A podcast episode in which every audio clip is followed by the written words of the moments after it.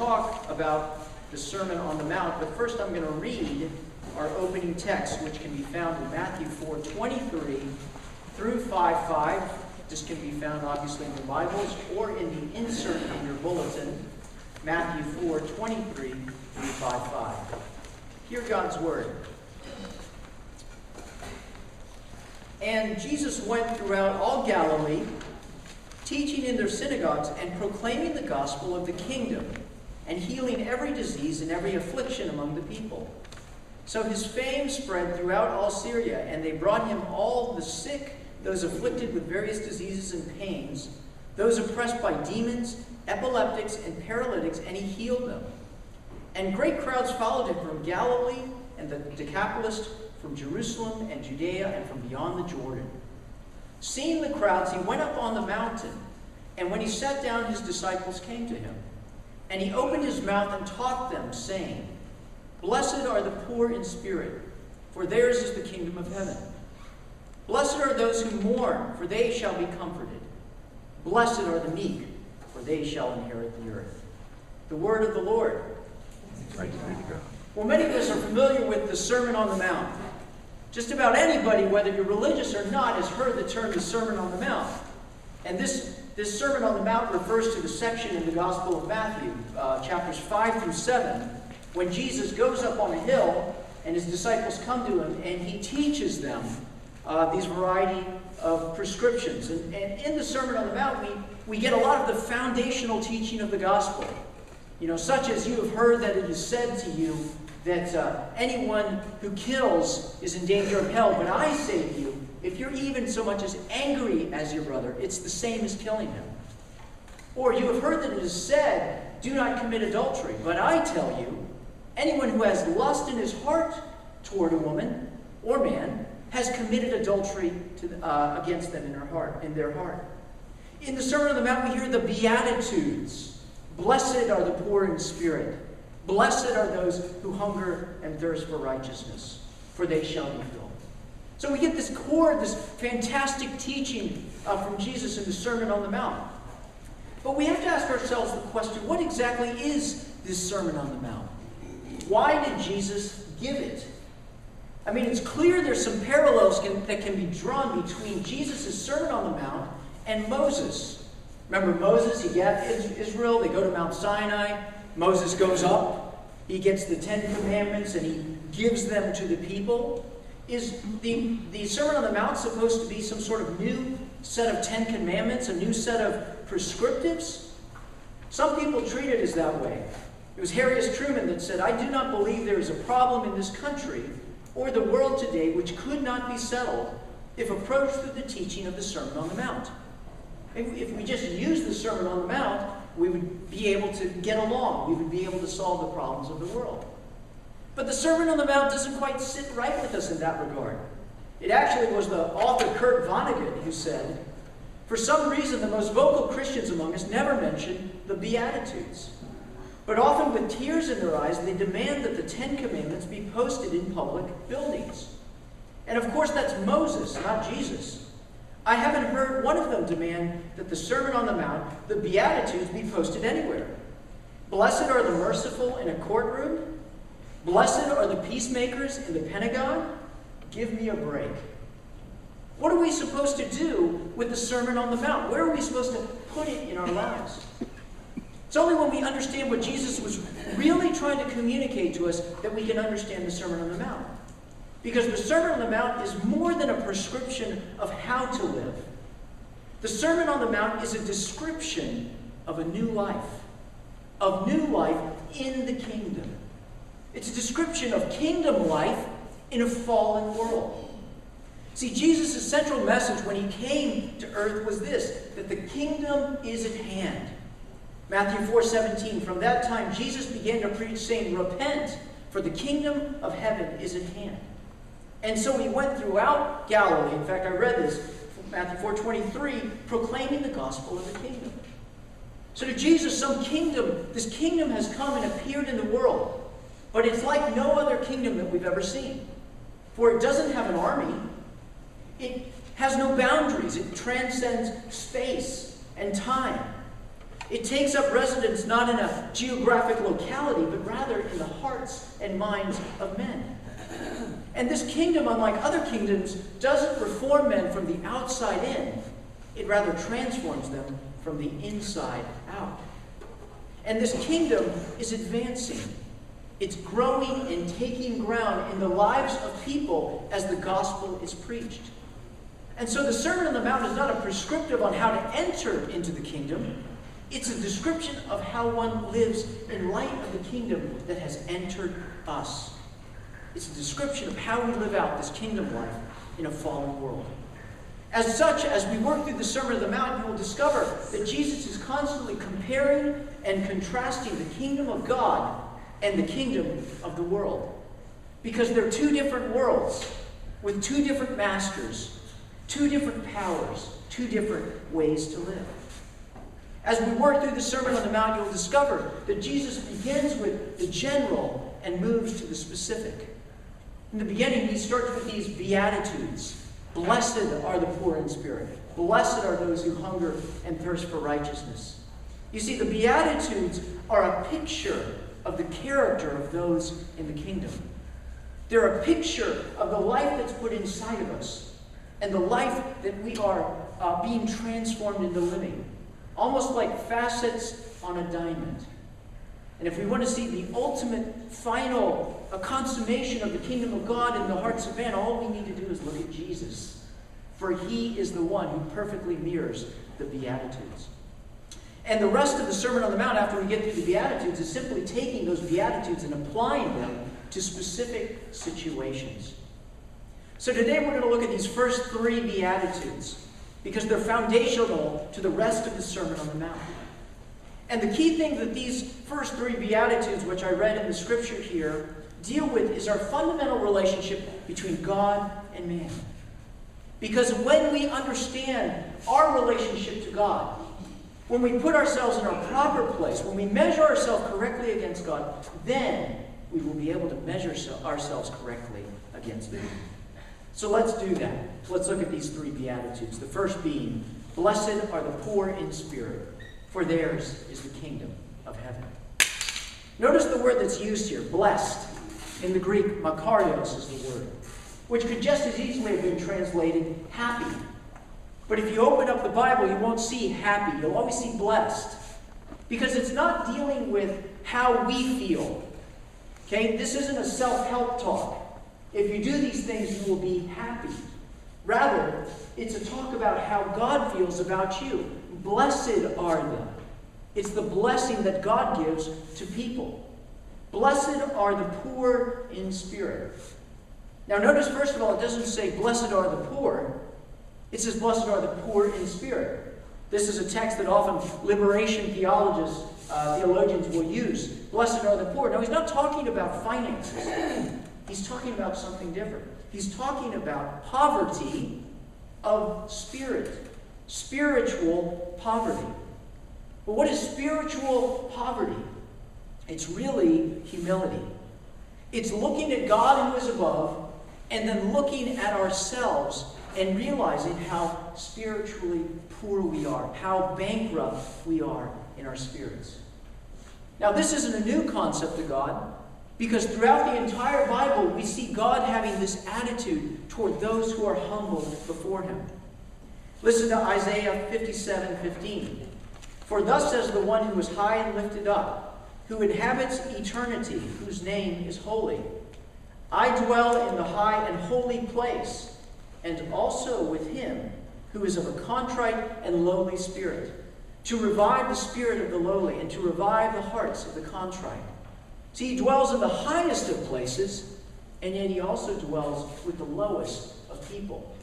Isaiah 66 1 Thus says the Lord, Heaven is my throne, and earth is my footstool. What is the house that you would build for me? And what is the place of my rest? All things my hand has made. And so all these things came to be, declares the Lord. But this is the one to whom I will look he who is humble and contrite in spirit and trembles at my word.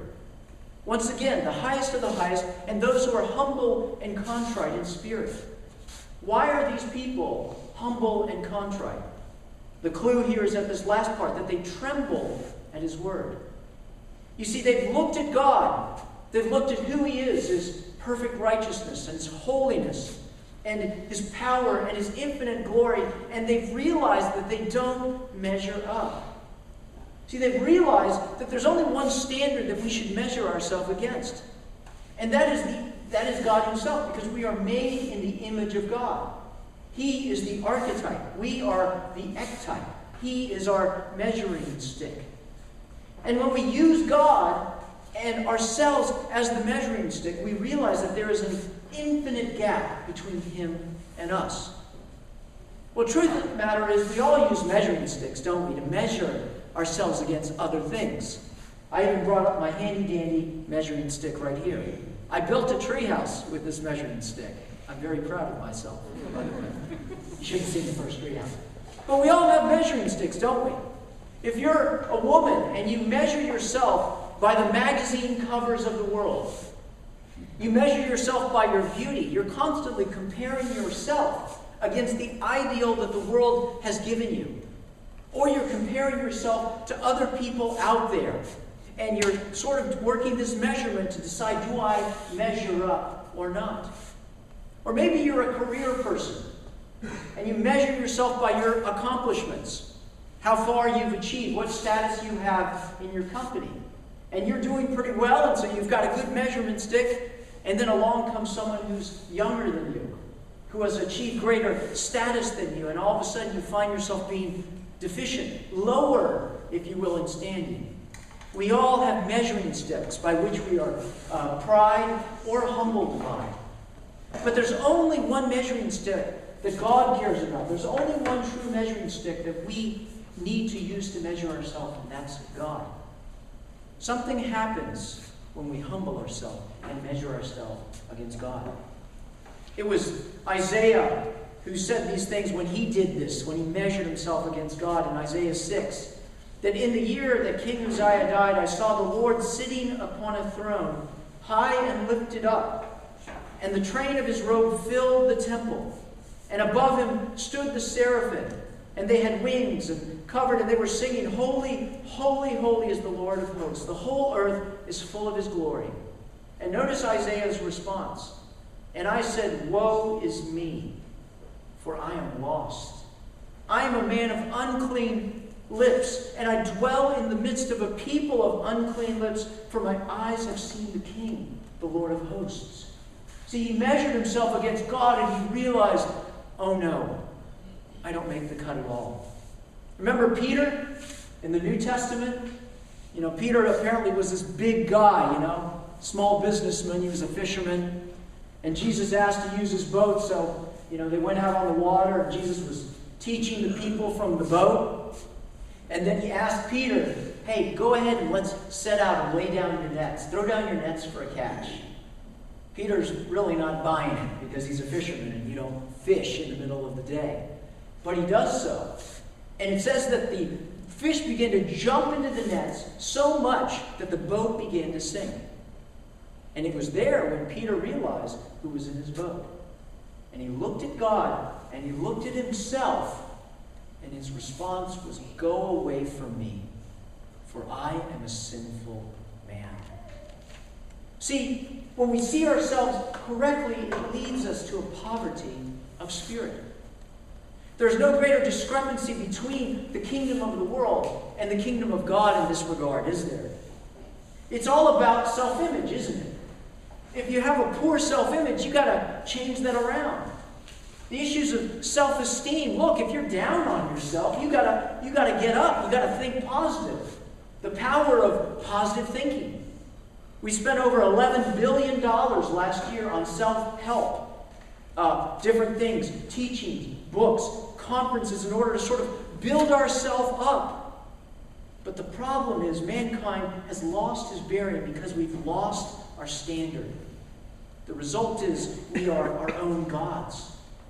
But God says what will happen if we do that. For pride goes before destruction, and a haughty spirit before the fall. Well, I don't know if you saw the news this week, but Rod Blagojevich, former governor of Illinois, began his 14 year sentence in a Colorado state prison. Remember the story on Blago, as they call him? He was the governor of Illinois, and he was indicted and convicted on 18 charges of corruption, one of which was trying to sell the vacant seat left by Obama for, to the highest bidder. But Blagojevich is a very interesting character. To, to the end, Blagojevich insists that he did nothing wrong. In fact, before the, the, the, the trial, he, he made the, the public circuit on TV, you know, Saturday Night Live, David Letterman, protesting his innocence. This is what he said on, on Letterman. I'd like your listeners to know, Dave, and everybody in Illinois, and anyone else who's listening, that I will be vindicated. I did nothing wrong. I did nothing wrong, and I will have an opportunity to be able to go into court to prove that I did nothing wrong. The verdict was unanimous that Blagojevich did something wrong. Think about it. Here was a man who had everything governor of Illinois. Okay, beautiful wife, two young kids, but it wasn't enough because his measuring stick was against the little man. And he wanted to continue to grow and grow and grow. And so, what was Blagojevich's downfall? Pride. Comparison, not to God, but to himself. See, my question for you today is what is your standard? What's the ruler that you're using to measure yourself? How are you measuring up? Is it your reputation? I'm a good guy, good gal, I got a good name in the community. Maybe it's your accomplishments. Look at all the things that I've done. My, I'm doing pretty good. There's only one stick, and that is the stick of God. And so we must compare ourselves only to Him. We must use His measuring stick. Because he has given one. It's his word. The standard by which we know what God is, who God is, and what God requires of us. And so we must face our Maker in his word and examine ourselves in light of what God calls us to do and be. We must also be still. Psalm 46:10 says it this way: "Be still and know that I am God." See, there's something in us that just totally shirks this concept of standing before God. And so we fill our life with things, moving from place to place, iPod to iPod, iPad to TV, moving around so we don't ever have to contemplate the fact that we need to be still and know that I am God. Working on our religious resume, we must be still and know that I am God. Because here's the beauty the kingdom of heaven belongs to such as these. God isn't looking for perfect people, quite the opposite. He's looking for humble and contrite people, for those who don't make the cut, but they understand that they don't. Blessed are the poor in spirit, for theirs is the kingdom of God. Well, this moves me to the second beatitude. Blessed are those who mourn, for they shall be comforted. You know, these, these Beatitudes, they're very strange, frankly. You know, you could just as easily have translated this happy are the unhappy. Well, that doesn't make any sense. Blessed are those who mourn, for they shall be comforted. I mean, mourning doesn't seem to make sense with Christianity, right? Aren't we advocated to rejoice in the Lord? Come before Him with singing. Rejoice and celebrate. Alleluia. Praise the Lord. And as Christians, should we not be the happiest people on the face of the earth? Knowing salvation, knowing what our future is about? And yet, blessed are those who mourn. How can we understand this? Why are we blessed if we mourn? Well, this beatitude is tied closely to the first beatitude blessed are the poor in spirit. Because there's a big difference between confession and contrition. See, it's one thing to acknowledge my faults, it's another to mourn them. I know plenty of people, myself included, who understand that we're not perfect. But you know, it's a little bit different if it bothers us that we're not living up to God's standard. You see, blessed are those who mourn. This is the emotional counterpart to those who are poor in spirit. The proud do not mourn, An oracle, this is Isaiah 36, an oracle is within my heart concerning the sinfulness of the wicked. There is no fear of God before his eyes, for in his own eyes he flatters himself too much to detect or hate his sin. Jesus tells this great story of these two guys who went to the temple. I don't know if you remember it the tax collector and the Pharisee. Remember? This is Luke 18. It says this that to some who were confident of their own righteousness and looked down on everyone else, Jesus told this parable. Two men went up to the temple to pray. Almost sounds like a joke, doesn't it? Mm-hmm. Two men went up to the temple. One a Pharisee and the other a tax collector. The Pharisee stood up and prayed about himself. God, I thank you, I am not like other men. Robbers, evildoers, adulterers, or even this tax collector. I fast twice a week and give a tenth of all I get. But the tax collector stood at a distance. He would not even look up to heaven, but beat his breast and said, God, have mercy on me, a sinner.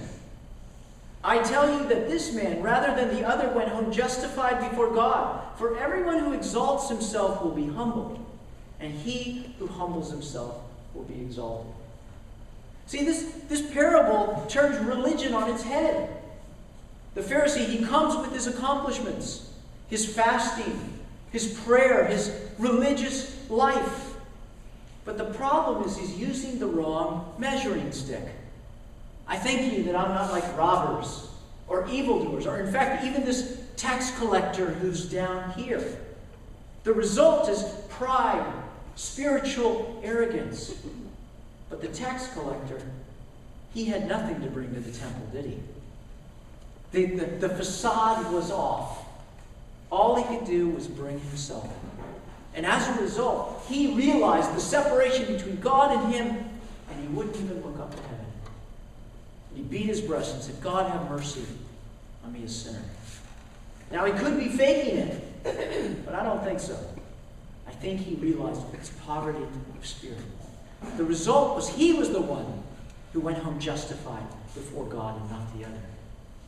Once again, this parable, this, this is against the entire principle of the world. The world says don't mourn for your shortcomings, minimalize them. In fact, much of the counseling in the world today is dealing with minimalizing our shortcomings. And if you can't minimize them, rationalize them. Because of your parents that you're like this. It's because of the world or the society that you've been put in. It's not your fault, it's somebody else's fault. If we can't rationalize them, we can shift them. We can shift the blame to somebody else for the problems and shortcomings in our life. But the Bible says something completely different. Doesn't say minimalize them or rationalize them, it says mourn them. Now, there is such a thing as Christian tears, tears that are shed for the right reason. We're supposed to mourn our own sin. And we're also supposed to mourn the sin of the world. Love that picture of Jesus who went to the tomb of Lazarus. Remember his friend Lazarus who died? Was in the tomb. Jesus goes and he sees the place where they laid him. And Jesus wept. Why did Jesus weep? He knew he was going to raise him. He even said he was going to raise him. He wept at the sin of the world. The sin of the world that would cause death and destruction and he, was, he wept that the world was so screwed up. That's exactly the reason that Jesus came, because blessed are those who mourn, for they will be comforted. When Jesus came, his first sermon that he gave in the synagogue, when he announced his ministry, the, the scroll of Isaiah was given to him. And he read, The Spirit of the sovereign Lord is on me, because the Lord has anointed me to preach the good news to the kingdom. He has sent me to bind up the brokenhearted, to proclaim freedom from the darkness, release for the prisoners, to proclaim the year of the Lord's favor. See, the Lord came to comfort those who mourn. Now, in this world, as the kingdom advances, and one day there will be no more mourning, no more crying. The Bible says in Revelation 21 He will wipe every tear from their eyes. There will be no more death, or mourning, or crying, or pain, for the old order of things has passed away. So, do we mourn for sin? My wife and I remember in the 90s we went to see a movie, which I will probably never go to see again. It's called Life is Beautiful. Remember that movie with the Italian guy, that funny little Italian guy, Roberto Benigni? And he plays this Italian Jew. And he falls in love with this woman, uh, and they go ahead and they get married and they have a little boy. And uh, this is right during the times of, of uh, uh the Nazis. So the Nazis come in and they subject the Jews to these, this horrible treatment. And they load them up and they take them to the concentration camp. And Benigni is faced with how do I take care of my son in the midst of this difficulty? And so he, he constructs this elaborate game with this little boy, convincing the little boy that this is all a sham. It's all a game. And he has to act a certain way, that the soldiers are actually playing. And if he hides and stays out of you know, the path of these people, that he gains points. And if he mourns or complains, he loses points. And whoever gets to a thousand points gets a free tank. That was what Benigni said. And, and, and so the entire movie is about Benigni taking these horrible situations and interpreting them in light of this game, making, trying to make the best of it. And in the end, uh, the, the, boy is freed and, and, and the father uh, ends up dying. And um, I tell you the story of this movie not so much uh, so that you would know the movie, but that you would know my reaction to the movie. Because I, I was so overcome by this movie and just the horror of the war that I walked out, I got in the car with my wife, and I wept uncontrollably, like a baby, because of the sin of the world and how screwed up the world is. Have you ever wept for the sin of the world? Have you ever wept for the sin of yourself? I don't do it often enough. But that's the spirit that God is talking about here. Blessed are those who mourn, for they will be comforted. How do we do that? How do we become those type of people? Well, remember, this is the emotional counterpart to the first part. Until we recognize that we're poor in spirit, we cannot mourn. And so we must go to the Father. We must go to his yardstick and examine our life daily in light of the Scriptures there that we begin to get a picture of the infinitely holy God and our sinful selves. The second thing we must do is confess, having an active confession life. Part of our time of going to prayer is going to the Lord in confession. Confession is as part of our relationship with God as anything else. Taking time to examine my life, to confess to God when I come up short, to apologize, to mourn.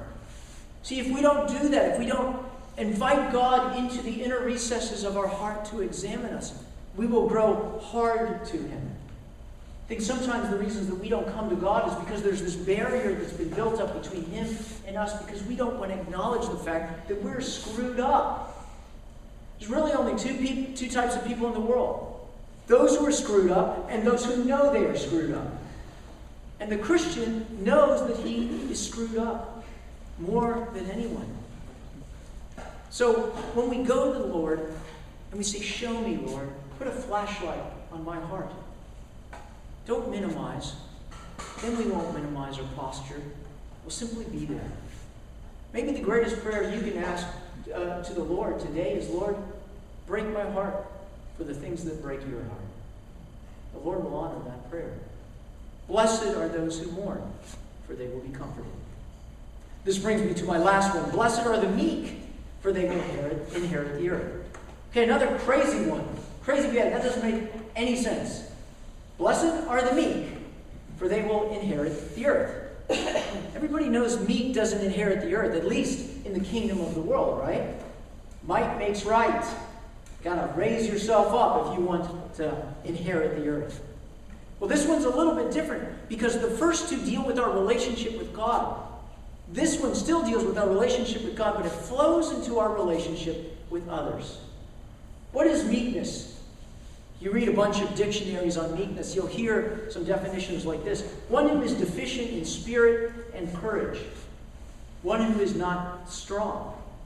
But weak, meekness is not weakness, not the biblical version of meekness, anyways. Meekness is not weakness. Jesus was anything but weak. He raised the dead. and he turned over the tables, and he stood up to the entire Roman army. Meekness is not weakness. Meekness is also not niceness. Okay, that's a personality trait. Some of you were born with it. I was not. Meekness is not niceness. You can be nice, you can be quiet, and not have a meek spirit. Now, meekness is something different. Meekness is one who has abdicated his rights before God and man. It's one who, seeing himself aright, realizes that he has no standing before God, and therefore he has no standing before men. He's not better than anyone else because his measuring stick is God, not man. He has no inherent right to be treated better. A meek man or woman comes to see that they have no rights, that they have no way to justify themselves that they are not the center of the universe, that God is. And as a result, the meek person is done with themselves. But the beauty of a meek person is this that they no longer need to justify themselves. Because their measuring stick is God, not other people. They're not posing or posturing. When people come, when somebody comes and puts you down, somebody cheats you, the meek person can absorb that the not meek person, the proud person, rears up. How dare they? The meek person can deal with life situations in their proper context, whether prosperity or poverty or the pressures of the world, because they've thrown out all the other measurement sticks and they only are looking to one. Meekness is an example of kingdom life. It's not natural for man, it's a process. Remember Moses? You know, there's the two people, the meekest men on the earth were also the two greatest people Moses and Jesus. Our numbers said that Moses was the meekest man on the earth. He wasn't that way in the beginning, was he? Yeah, he raised as a son in Pharaoh's house, realizing he was a Jew. He wanted to liberate the Jews. So he went out and he killed an, an Egyptian. He expected the people to rise up and follow him as they overtook uh, Pharaoh. But the Jews didn't believe in him, the Hebrews, and the Egyptians threw him out, and he ran with his tail between his legs to the desert. And for the next 40 years, he spent time realizing that he was a nobody, becoming meek, becoming broken. And it was only then, when he was meek, that he was ready to be used by God. Because how else were you going to put up with the suffering of 600,000 Israelites for 40 years? He truly was a meek man. You know, this word meek in Latin is a very interesting word. It means accustomed to the hand. Deals with the taming of wild animals when you are breaking in an animal. See, the goal when you're breaking a horse is not to break the horse's spirit. The goal is to bring that spirit under control, to make the stallion accustomed to the hand. There was a horse trainer in Texas, they once asked the question of what are the qualities of a meek horse? And this horse trainer in Texas, he said this first, power under control. Once broken, a good horse doesn't require much correction. He has learned to accept the reins of his master, and a gentle tug is all that is needed to urge him in the direction intended. The training process is not meant to remove the strength but rather channel his energy so he is able to jump higher, run faster, and work harder. Second quality of meekness learning the master's mind. A broken horse and a master develop a special relationship. After years of working together, the horse can know what the master wants and do it even when the master isn't asking him. Thirdly, loyalty. The meek horse has an elevated sense of loyalty and commitment. In the days of the Wild West and the Pony Express, the lives of the mail carriers depended on the horses that they rode. And these horses were so committed to the mission of their master that they would literally run themselves to death if necessary to accomplish the mission. Meekness, power under control. Let me finish with this thought, my friends. Have you learned meekness? before the Lord. When the Lord just gives you a gentle command, a gentle touch, do you move in the right direction? Or does he have to pull on the reins to even get you to listen?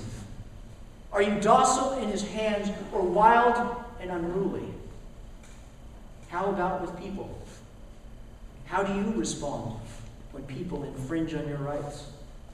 Question your motives, put you down. Do you instantly rear up, ready to assert yourself? Or are you accustomed to the hand of your Lord, your only true measure stick? So we must learn to be accustomed to the hand of the Lord. It starts when we become poor in spirit. It starts with you and me bowing our head to our Master. Have you done this? Starts with us obeying the commands of our Lord. Just a gentle touch. The Texas horse trainer said this is a process. It happens over time. The most important thing is this, my friends. We must depend on Christ. Because without Christ, we are natural. We will follow the kingdom of the world. We don't want to submit. But Christ wants to submit. And He is in us, and we are in Him. We don't want to mourn. But Christ is the one who is truly poor in spirit. Take my yoke upon you and learn from me, for I am gentle, meek, and humble in heart, and you will find rest for your soul. It's only when we measure ourselves correctly against God, then we will be able to measure ourselves correctly against man. By God's grace, we will. Let us pray. Lord, we thank you for your Beatitudes, for they are beautiful. They give us a picture of you, Jesus, the perfect man, the God man. They give us a picture of who we were meant to be. And they give us a picture of the kingdom life that you have put us put in us, that you are transforming us into. Lord, help us to submit to your breaking process, to look to you, to measure our lives against you, and to bow the knee, to humble ourselves to you, Lord, that we may be pliable, used in your hands, power under control, spirits who are chained. All of this we pray in Christ's name. Amen.